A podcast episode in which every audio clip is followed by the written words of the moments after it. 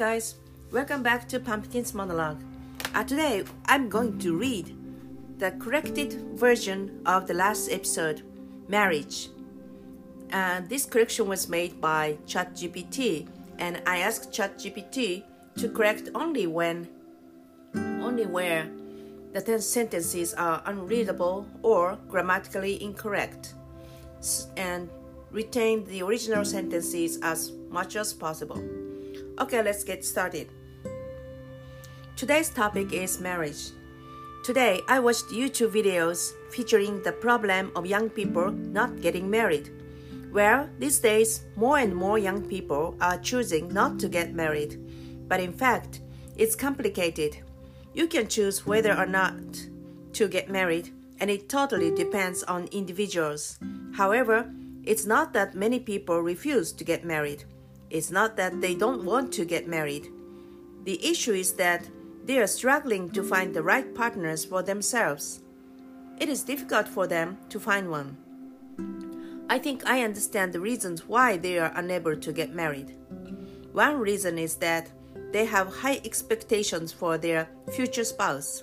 I mean, many women look for partners with high specifications.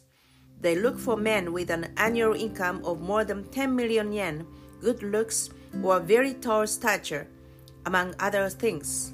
This has nothing to do with love. I believe that if you truly love someone, you wouldn't care about these qualities. I mean, if you love someone, your partner as a whole will be your ideal person. Of course, nobody is without flaws, but you have to make an effort to love your partner and support them if they are weak or have weaknesses. I think that the ideal marriage. When I was young, my mother died and I felt lonely. I had expectations for my future home. I wanted to create a home full of love and laughter. So I decided to make an effort to have a good future home. Therefore, I think get married is not the end of goal. It's not the end goal, but just the start of a long journey to learn to love others and strive to make your family happy. I wanted to get married to someone I love, not for financial reasons or for mental support. I didn't want to get married for these reasons. So, I almost decided not to get married unless it's an ideal relationship. However, I met my husband and I decided to start a family with him.